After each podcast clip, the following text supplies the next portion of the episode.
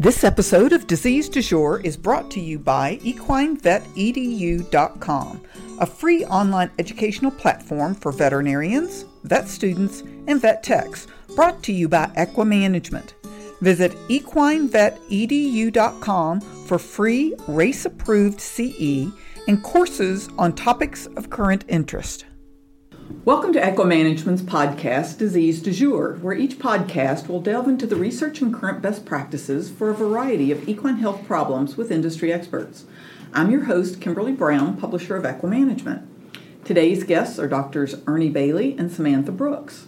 Ernie Bailey, a PhD, is a professor at the University of Kentucky's Gluck Equine Research Center. His key areas of interest are immunogenetics and genomics. He is interested in the genetic influences on the innate and adaptive immune systems that protect the horse from infectious diseases. Other interests include the development of the genetic map for horses and investigation of genes involved in the health of the horse, such as contracted tendons, extreme lordosis, and dwarfism. Dr. Bailey received his Bachelor's of Science in Genetics from the University of California, Davis in 1973 then received his master's in comparative pathology from UC Davis in 1975 and his PhD in genetics in 1980 from UC Davis. Samantha Brooks, PhD, is an associate professor of equine physiology at the University of Florida's Department of Animal Sciences. Following her BS degree in agricultural biotechnology at the University of Kentucky, Dr. Brooks earned her PhD in equine genetics under the mentorship of Dr. Bailey. She then was awarded the Paul Mellon Postdoctoral Fellowship to study the expression of inflammatory genes in horses affected with laminitis. In 2009, Dr. Brooks became an assistant professor at Cornell University Department of Animal Science. In 2014, she moved to the University of Florida and has moved up through the ranks to associate professor. Her research program explores a variety of topics relevant to horse health, ranging from gene expression studies to mapping of genetic disorders of the horse. Previously, her research group discovered genetic mutations and markers for coat colors, height, sarcoid tumors, and two neurological conditions. Ongoing work targets variation in gait, susceptibility to infectious disease, metabolic syndrome, and skeletal defects using genome wide association, genome resequencing, and transcriptomics.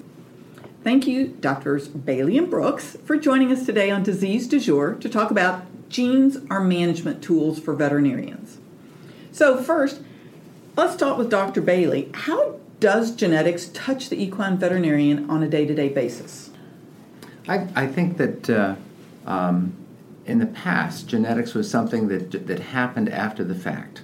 That uh, it wasn't really a management tool, it was a problem that came up, it was God had interacted, there was a black box.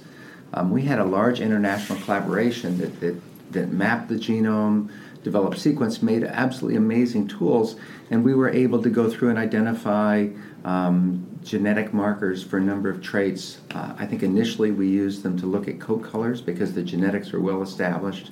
And then people were looking at diseases, health conditions, um, some complex traits. It, it's caused an evolution in in genetics and it's and the usefulness of it for the veterinarian. And, and part of it is that the veterinarian can use them as to anticipate problems that are coming up. Um, we've seen genetic research evolve from molecular geneticists picking targets and henpecking veterinarians in clinics to, to get us cases to where veterinarians are out in the field collecting samples and seeking uh, geneticists and collaborating with them to identify genetic bases for different diseases. It's hard to keep up with how many things are out there that, that, that people are developing tests that are useful to anticipate problems. And Dr. Brooks, how do you think that genetics touches equine veterinarians on a day to day basis today? Well, many of the challenges we face in keeping our horses healthy uh, are a result of the evolution of the horse to be enormously successful in a diverse set of environments, none of which included the stable or the paddock, right? So they were, they're one of the most successful species on the face of the earth, or family of species, branch of, a, of the tree of life. And over the past 55 million years, um, their, their physiology was adapted to, to live out in the wild and not under uh, a human husbandry situation. And so we get into trouble sometimes when, now that we have our optimized diets and we need to keep them on smaller acreage, and in that our management practices have left them a little maladapted. Uh, for example, they tend to be a bit prone to obesity because we can give them excellent diets, uh, which creates issues with insulin resistance and laminitis today. But a thousand years or even 500 or 100 years ago, uh, a horse who was prone to obesity would have been an easy keeper, would have been more likely to survive when worked on a daily basis or when surviving out on the prairie. And so we have to remember that the horse is a product of their very successful genetics. It's just that their genetics were uh, best adapted to a situation different from what they're in today. And then the veterinarian has a variety of things in their toolbox that they may not even know are there. So we have tests for genetic diseases that are commonplace in many breeds that can be used both diagnostically and prognostically. So veterinarians can can uh, very quickly now get results from genetic tests that can answer diagnostic questions that may be puzzling them, and then to prescribe management changes or or sometimes prescriptions and and, and drug treatments that are best tailored to fit that particular horse and his genetic condition.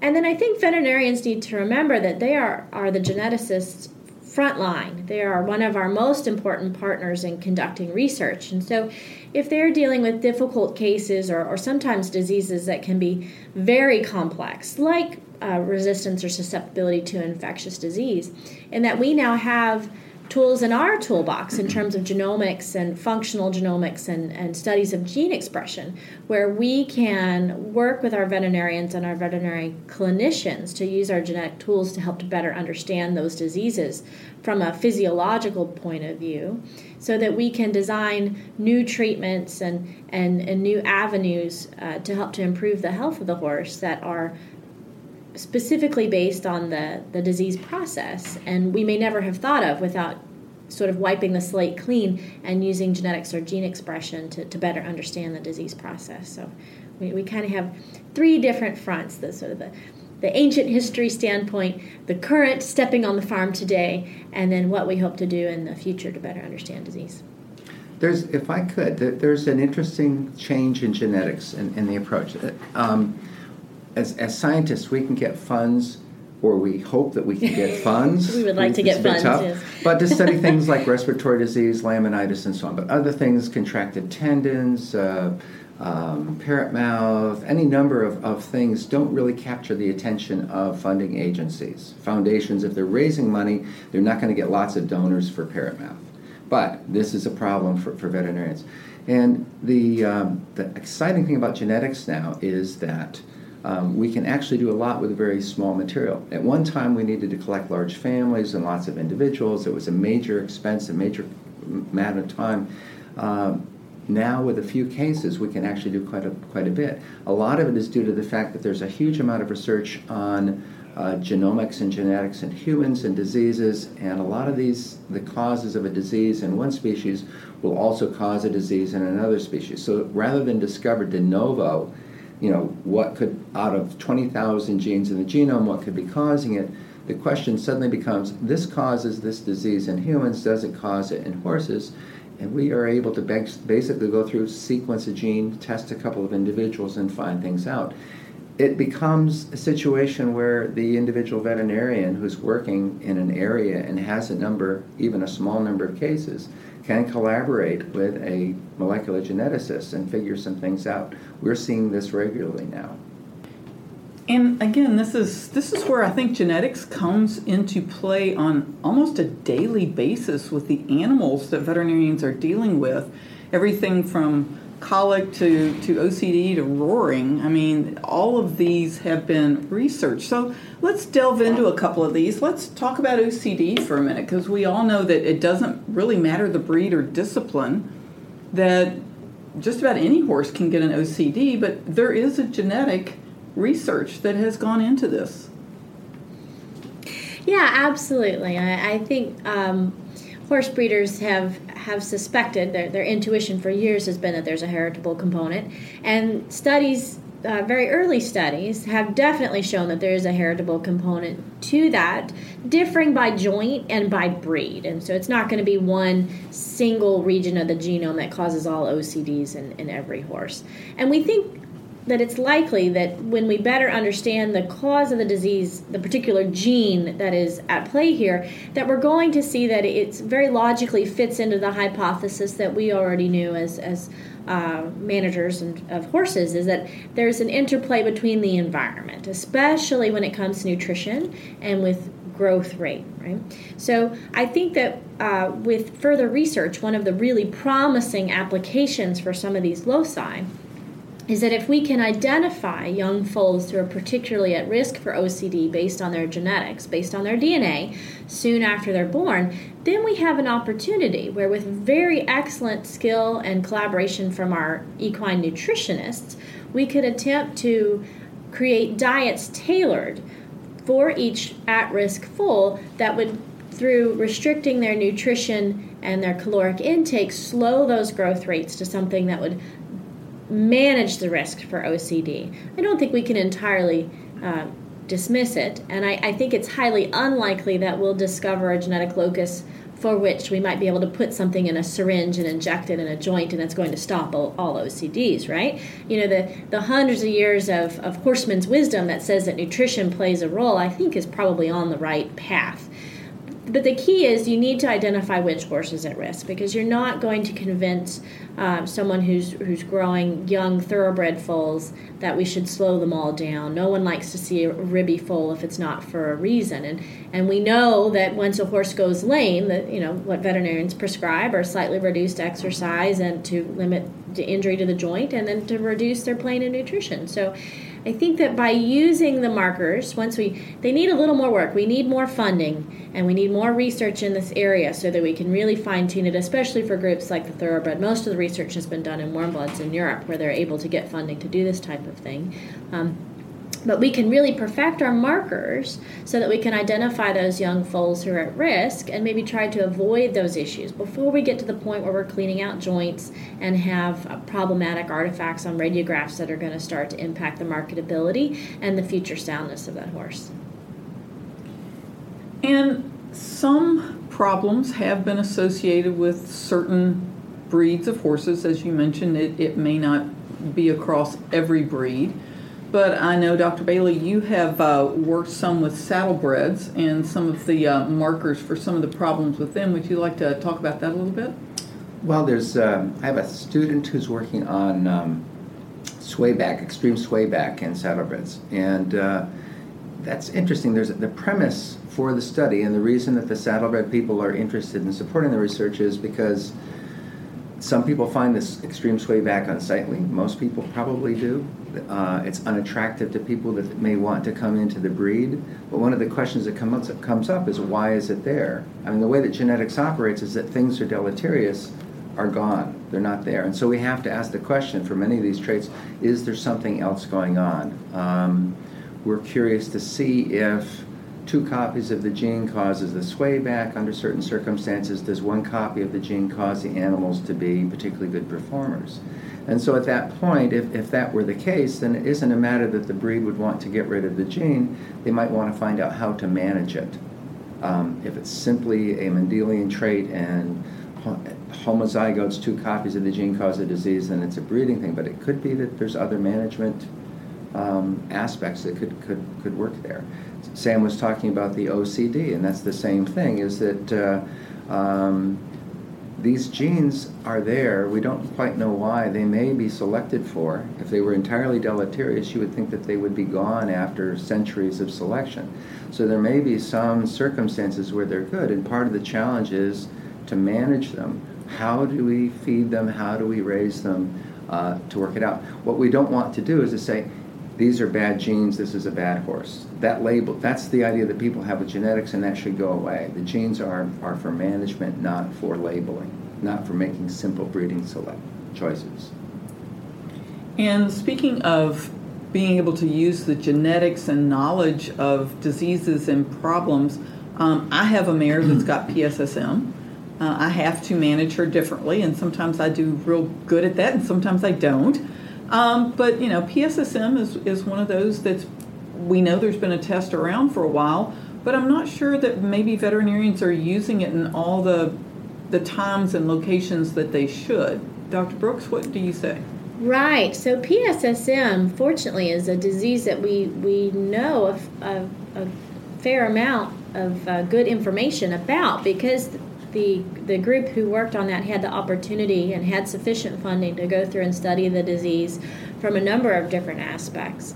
Um, so PSSM itself is a, a condition that alters the way that horses store sugar in their muscles, and we think based on uh, the frequency of this disease in diverse breeds. So it's found very commonly at high frequencies, around 70%, I believe, in the Percheron in heavy horses and working horses. And and that again why would it be would it something that we consider a disease be at such a high frequency? Well the hypothesis that was put forward by the authors who originally studied that disease is that for a heavy horse, a horse who might be working at a plow and going through long cold winters, that being better able to store sugar in the muscles and less likely to use that energy unless it was really truly needed would be an, an, adaptive advantage compared to a horse who tended to burn through energy um, anytime it was called upon without the same um, sort of a, a faster rate of, of liberation of energy out of the muscles, right? So um, that provides a biological conundrum, so to speak, where this allele would have been valuable 100 or 1,000 years ago, but today, on a high carbohydrate diet, it becomes a liability. So, animals who have this particular PSSM1 allele are prone to episodes of, of tying up, especially when they're on a high high sugar diet. Now, beyond that. So that in the initial descriptions of disease of the disease what they described was a very classic severe tying up episode with muscle cramps and signs of muscle pain and eventually um, the potentially life-threatening complications from the muscle damage but as we've studied the disease further we now know that pssm interacts with other genetic alleles like uh, the mh malignant hyperthermia allele and we think it alters the way they handle sugars in other ways that may uh, make them more predisposed to insulin resistance and potentially uh, has subclinical signs. So the same muscle pain that becomes very obvious and overt in a full on tying up PSSM1 episode can operate at a lower level. And so we're now seeing uh, the, the, the authors recently did a treadmill study where they could document this subclinical level of discomfort, which individual horse owners have described to me as a horse who's cold backed and sometimes has a hard time taking a particular lead. Um, that, that sort of fits with what our researchers have seen in their treadmill studies, where they can see very subtle changes in muscle enzymes and things like that in horses who are just heterozygous or aren't having an overt, you know, emergency episode of, of tying up. So our veterinarians might be called out to see a horse who is generally an easy keeper, who might have had a couple mild bouts of laminitis. Uh, maybe this is a dressage horse who doesn't like to take the right lead and tends to buck especially on a Monday after a long weekend, right? Um, and the veterinarian could think of a number of different explanations for this um, that would be very logical. However, all of those types of signs could then be tied back to something as simple as the presence of a PSSM1 allele, and those are very inexpensive to detect with modern uh, genetic technologies for doing genotyping and the good news is, again, diseases are, are not always a death sentence. They're not something that we always should throw out wholesale. In this case, because there has been a very good body of work done on PSSM, we know that careful nutritional intervention can really make these horses much more comfortable and much uh, uh, more uh, less likely to end up in a catastrophic tying up episode and can certainly improve their their ability to perform.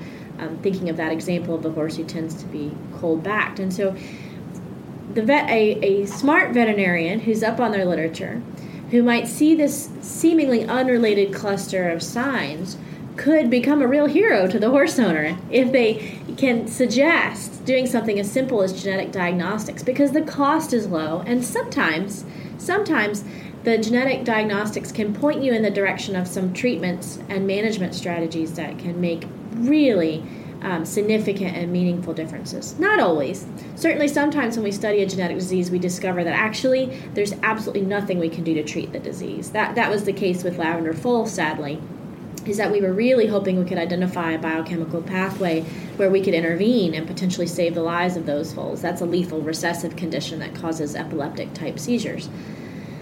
So it's not always a happy story. Sometimes it's a sad story. The only good news there is that the sad story is, you know, when those sick foals come into the hospital, we can now offer those tests on a fast turnaround in two or three days. And rather than keeping a foal in intensive care for two weeks at a cost of ten to twenty thousand dollars, we can within two or three days give a horse owner peace of mind and say, yes, this is the disease. There will be no treatment, and and let them rest easy with the decision to euthanize because it wasn't strictly economic. Here we know it, it really was the biology of it. So it's it's really that knowledge. You know, we always say knowledge is power. It's an overused kind of idiom, but um, it really is the truth when it comes to genetics both sometimes we get an unexpected happy ending when we can treat something quickly, and occasionally we get an unexpected unhappy ending, but at least we have some level of certainty and, and a better understanding of the situation.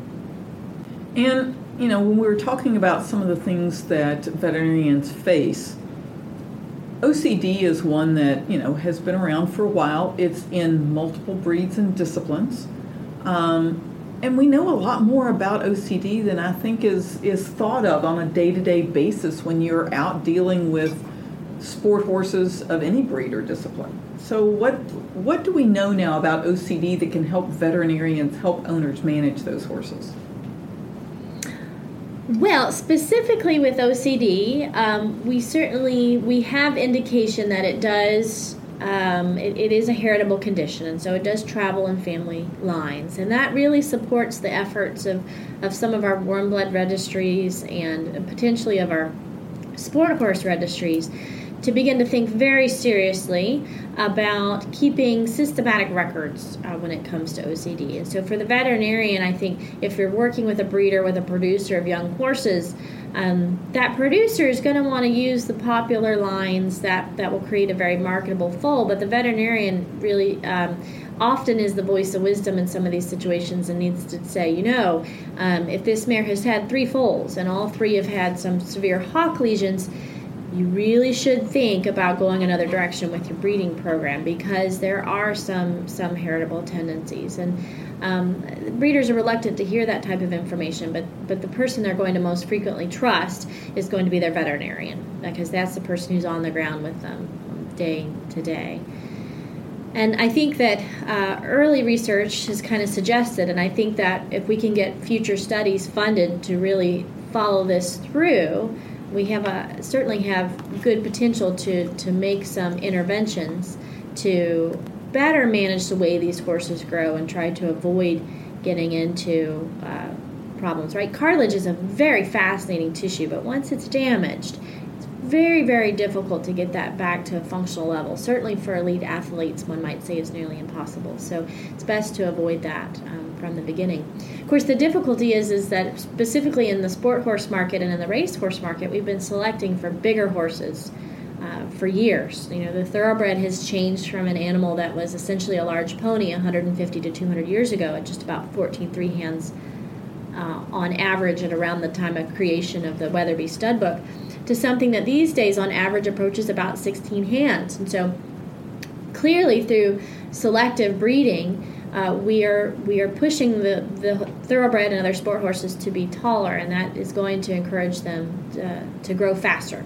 Selection acts on the genes that will make them grow faster. So, um, this is probably a condition that, that we have sort of um, encouraged in our in our selective schemes. The difficulty there is that in the sport horse market and the thoroughbred market, the taller horse is worth more money. They they uh, studies show that they run faster, they earn more money on the track, and uh, certainly a jumper breeder of jumpers and dressage horses is going to tell you that they're, they're likely more likely to succeed in the ring, and so.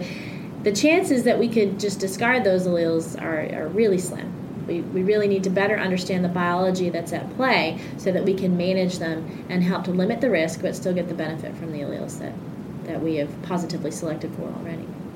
And the solution isn't to go back to 14.3 hand no. it's to figure out how to accommodate the genetics to so that you have these larger, faster, more athletic horses that are successful. And when we talk about larger horses, one of the things that comes to mind, having lived in Kentucky and worked in the thoroughbred industry so long, is roaring. Because there has been the association study between the bigger horses, the longer necks, and roaring. So, what do we know about that, and what can veterinarians take home in any breed and discipline? Absolutely. So we were very fortunate to collaborate uh, with uh, Dorothy Ainsworth at Cornell and Ed Robinson, who is up in Michigan, now retired, to do a very large, comprehensive study on the thoroughbred horse and roaring. Horseman's Wisdom for years has said that the taller horse was more likely to have a problem with their airway, airway with roaring, which is um, fundamentally, we already knew that it was caused of loss of innervation to the larynx. So their, their larynx is no longer uh, receiving the signals to open, and they're trying to gallop down the track with only being able to move 50% of the air through their airway or, or less sometimes compared to their um, competitors, which is a huge uh, disadvantage and very frustrating for folks on the track who've already worked hard to keep a horse sound only to have them not be able to move sufficient air. And the treatments we have for that condition are, are really not sufficient. So, tie back surgery would sort of be the gold standard, but that is not without risks and isn't always entirely successful.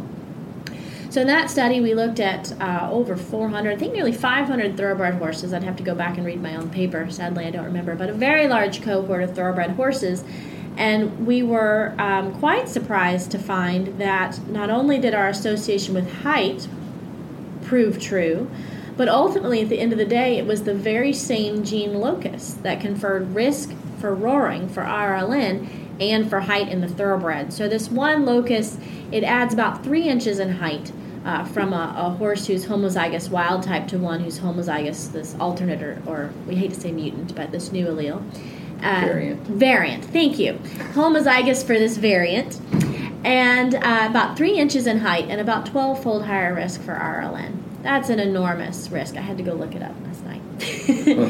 um, that means that that one single gene test can be very indicative of the likelihood that a horse is going to end up having a bad airway. And so you could potentially test a bunch of yearlings and see right away that uh, this one is going to be 12 times more likely than the one that's standing next to in the paddock. We need to watch his airway and be careful. And then it raises the question. So this very same locus also is, appears in some of our statistics for OCD, and so we think it's, it's no doubt is has some influence on growth, although we don't yet understand the connection with the recurrent laryngeal nerve and the larynx. So our hope is that um, we can better understand this disease now that we have a gene locus to, to track because before there was you know rln was a disease purely studied by the surgeon because from a management standpoint there was certainly no drug or, or, or growth or supplement or or anything that we could add to the horse or change that was going to necessarily um, change the likelihood they would get the disease. But but now we have a new understanding, and we have several gene targets in that area that we might be able to go after. Um, and because this one locus it contributes to height, it may have some small statistical addition to the risk for OCD, and and it's going to give a very strong predilection for having a bad airway. It has a lot of potential, both for use for selection, maybe in a pre purchase exam, and for use in management, because then we could identify an individual who's going to be at risk for multiple different changes. Some are good, like an increased height a little bit longer leg on the track is going to be a good thing. Most people would agree they would like to see that, but then the risk of OCD and the risk for RLN are a bad thing. And so these horses, once we have them identified in your herd, you can start to manage them as the individuals that they are to to try to um, get the most advantage out of that that horse as you can. Let him achieve the positive parts of his potential as much as possible and manage his risk with, with skillful husbandry. And most and most of these traits aren't single gene traits. You're no. describing a, a, a, multiplicity of factors, the height and, and, and so on. And part of the challenge, or part of the future of genetics, is to identify the other determinants, not just management but genetic, that have an influence on it. Because there will be management and genetic things that have an impact. And as we were talking about earlier, even though we mentioned this was studied in thoroughbreds, there is a lot of thoroughbreds today being used for other disciplines. So someone that's you know out that has a barrel racer that's either all or part thoroughbred or a racing quarter horse that's majority thoroughbred or a three day eventing horse that has thoroughbred. I mean, these are things for them to keep in mind when they're looking at performance issues.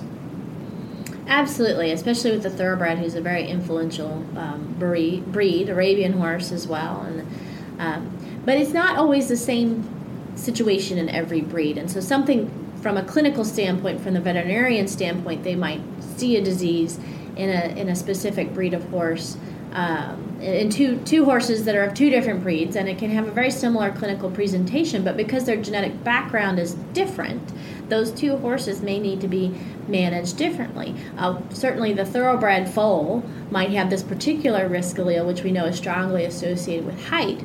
Uh, in a follow-up study in the Belgian horse, which I think just came out, actually, I don't know. I'd have to go check my own CV real quick, but in the follow-up study in the Belgian horse, all the Belgian horses already have this risk allele. They're fixed for it because it confers so much additional height, and they were selected to be tall so early on in breed formation.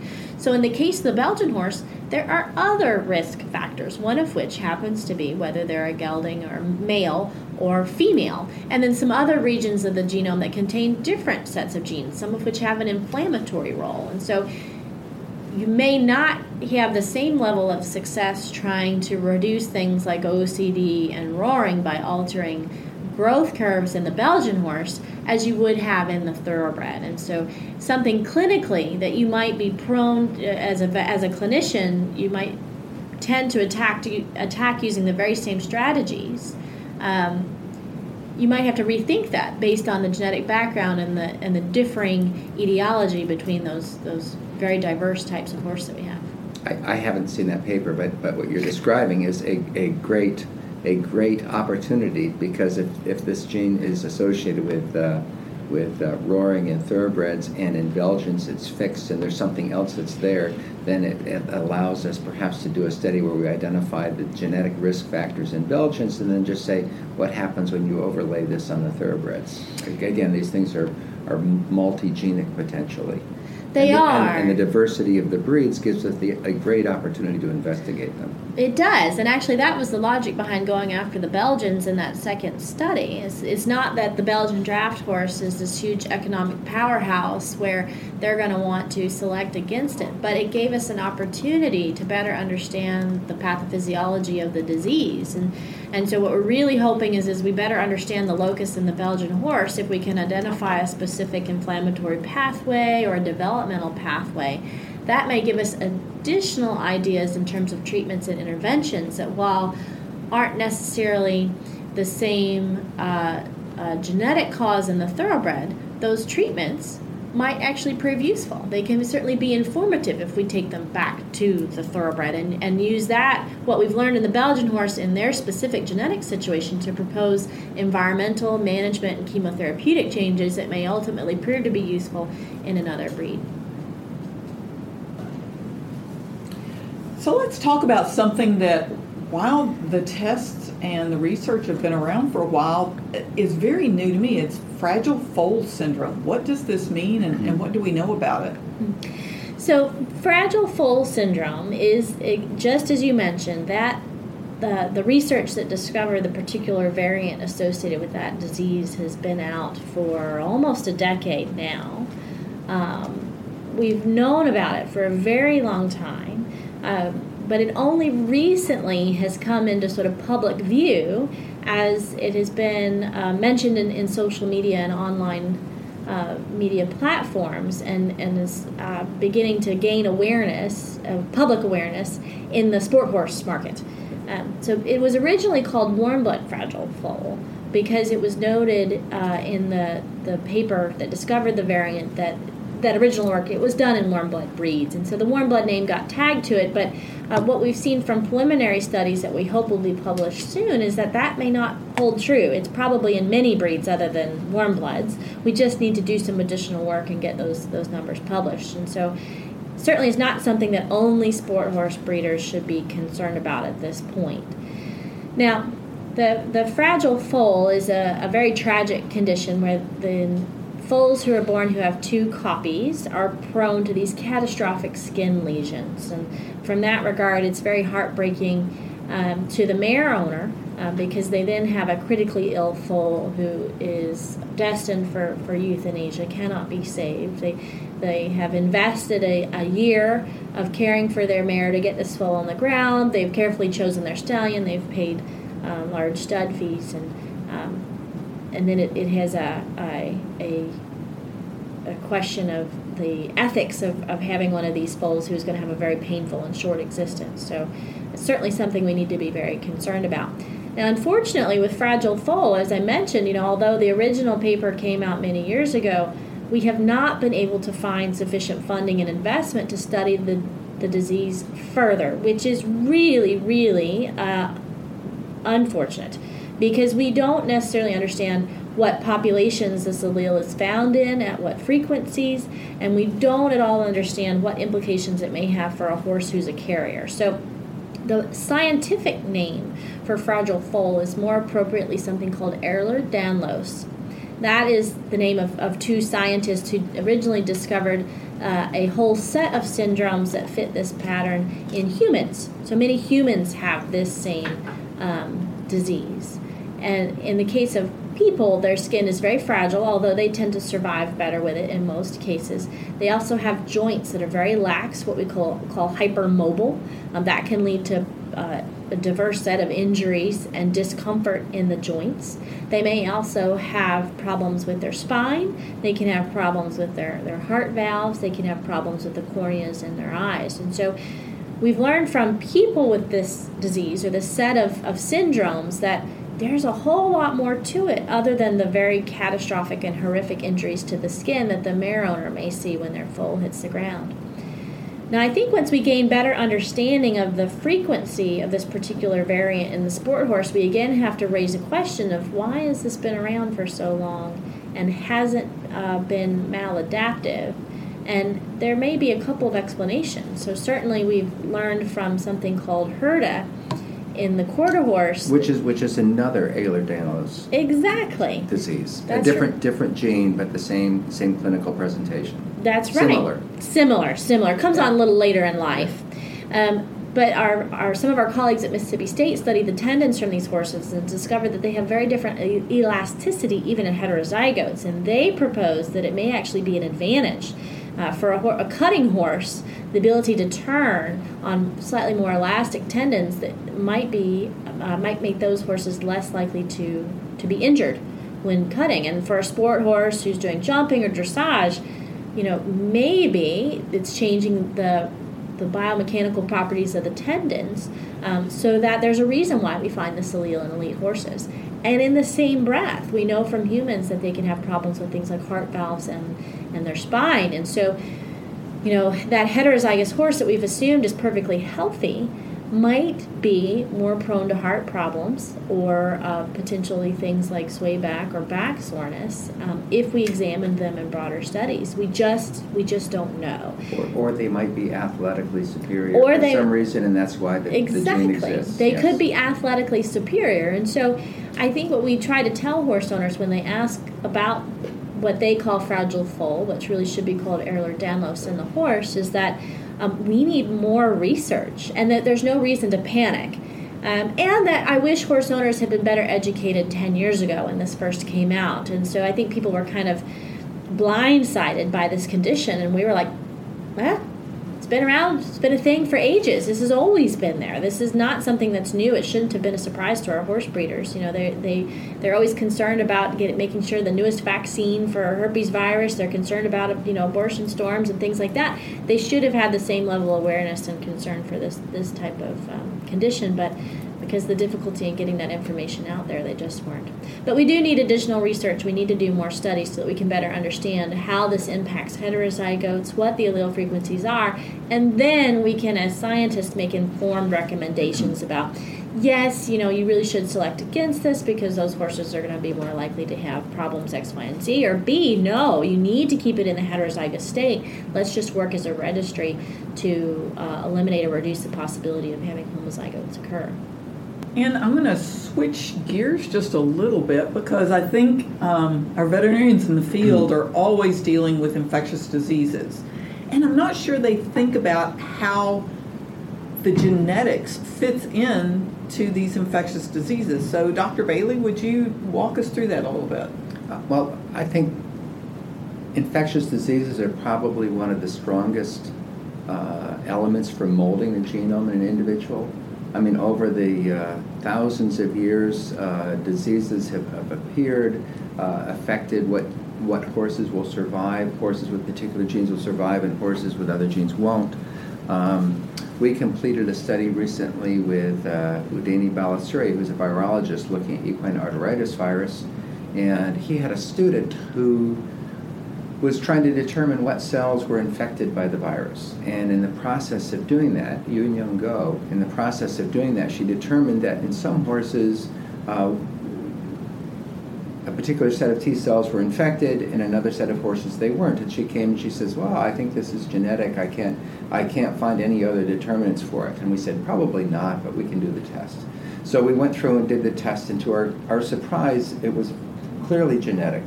Um, there was a region on, on, chromosome 18 that was associated with it, and uh, Udeni got a, a, uh, grant from the uh, USDA to, to further investigate it. And we identified that there was a gene, um, it's a scavenger protein, we don't know much about it, but in this particular case, uh, we determined that it serves as a receptor for the virus. There is a, muta- there is a variant on the, the this protein that uh, the, the virus takes advantage of, it can bind to it and gain entry to the cells. And horses that had this particular variant could get their cells could become infected, and horses that didn't have it wouldn't. Didn't explain entirely whether horses became infected or not because there were other receptors, but here was a genetic variant that had an impact on the course of the disease, the severity, and actually it seems to have an impact on whether stallions become carriers because stallions can become carriers and shed it in their semen. So we have a genetic test now for that. We, we can give a prediction as to whether a stallion is prone to being a shedder or not, not, not necessarily to other aspects of the disease. And there's other um, West Nile virus. Uh, there's a, a, group in Texas that identified, um, following some work in, in, uh, in uh, humans, they identified that there was a gene associated with the outcomes of infection with West Nile virus. Um, there's people that are asking questions like when you have an epidemic that hits a, a, a field, Rhodococcus equi, for example, that is one that there isn't a solution for, but why do some, all foals are exposed to Rhodococcus equi, but only some of them become ill? And so there's a number of laboratories that are investigating, trying to find out what is the basis for this. Well, that's really interesting, and I'm learning more and more as we as we talk today.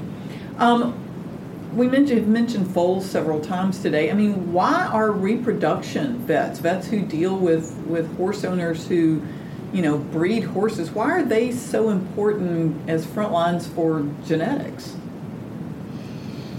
Well, our you know our reproductive vets, their stock in trade is in the traffic of DNA they may not realize it, but that that's what they do on a day to day basis. Is they move, they help horse owners move DNA from point A to point B and get that foal on the ground. And um, our reproductive veterinarians, they're very much at the front line. They're communicating with those horse owners on a daily basis, and um, they can be an enormous help to us uh, simply by talking to horse owners and mentioning, oh, you know, I see so and so is ovulating tomorrow. I'll swing by to, to go ahead and, and uh, do that AI. Make sure you go ahead and order that frozen semen. And by the way, um, did you manage to, to, did you think to test your mare for disease X, Y, and Z just in case? Um, you know, they have the opportunity to interact with horse owners on a regular basis, and I think they could really, really um, play a very important mentorship role in encouraging horse owners to think about about genetics and about ways they can improve the management of their current herd and the health of their future foal crop by incorporating more of our genetics tools into their their day to day toolbox. Well, now that we've gotten veterinarians in the field excited about trying to learn more about genetics, it's not something that maybe they've even had a course in since undergrad days. So it's it's a, maybe a little difficult to find the right uh, resource or person to help. I know that there is a workshop every other year somewhere in the world uh, for veterinarians who are interested. You can go to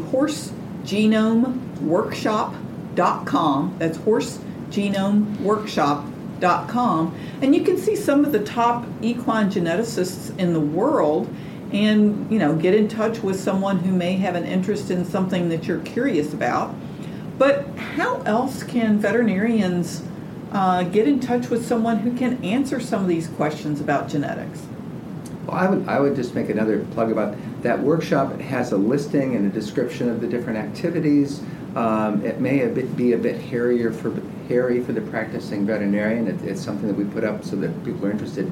But the key there really is that there's a section there called Meet the Scientists, and that identifies all the scientists worldwide that have been participating in the workshop and are arguably not all of the experts, but a subset of experts. And so there's contact information there. Um, they're probably at an institution near you, and you can call them and talk to them and see if you want to, to you know, to learn information, or they may be able to direct you to the person who's expert in that. Well, that's great, and I know I, I have a, a, great interest in equine genetics and genomics, and, and we could go on and talk for a while, but I think we're going to wrap it up for today, and maybe we can come back and, and visit in the future on some other topics. But for today, thank you, Doctors Bailey and Brooks, for joining us on EquiManagement's Disease Du Jour. And thank you to our listeners for joining us on this podcast. You can hear previous and future podcasts of Disease Du Jour on iTunes, Stitcher, and SoundCloud. We hope you will join us in the future for another episode of Disease Du Jour.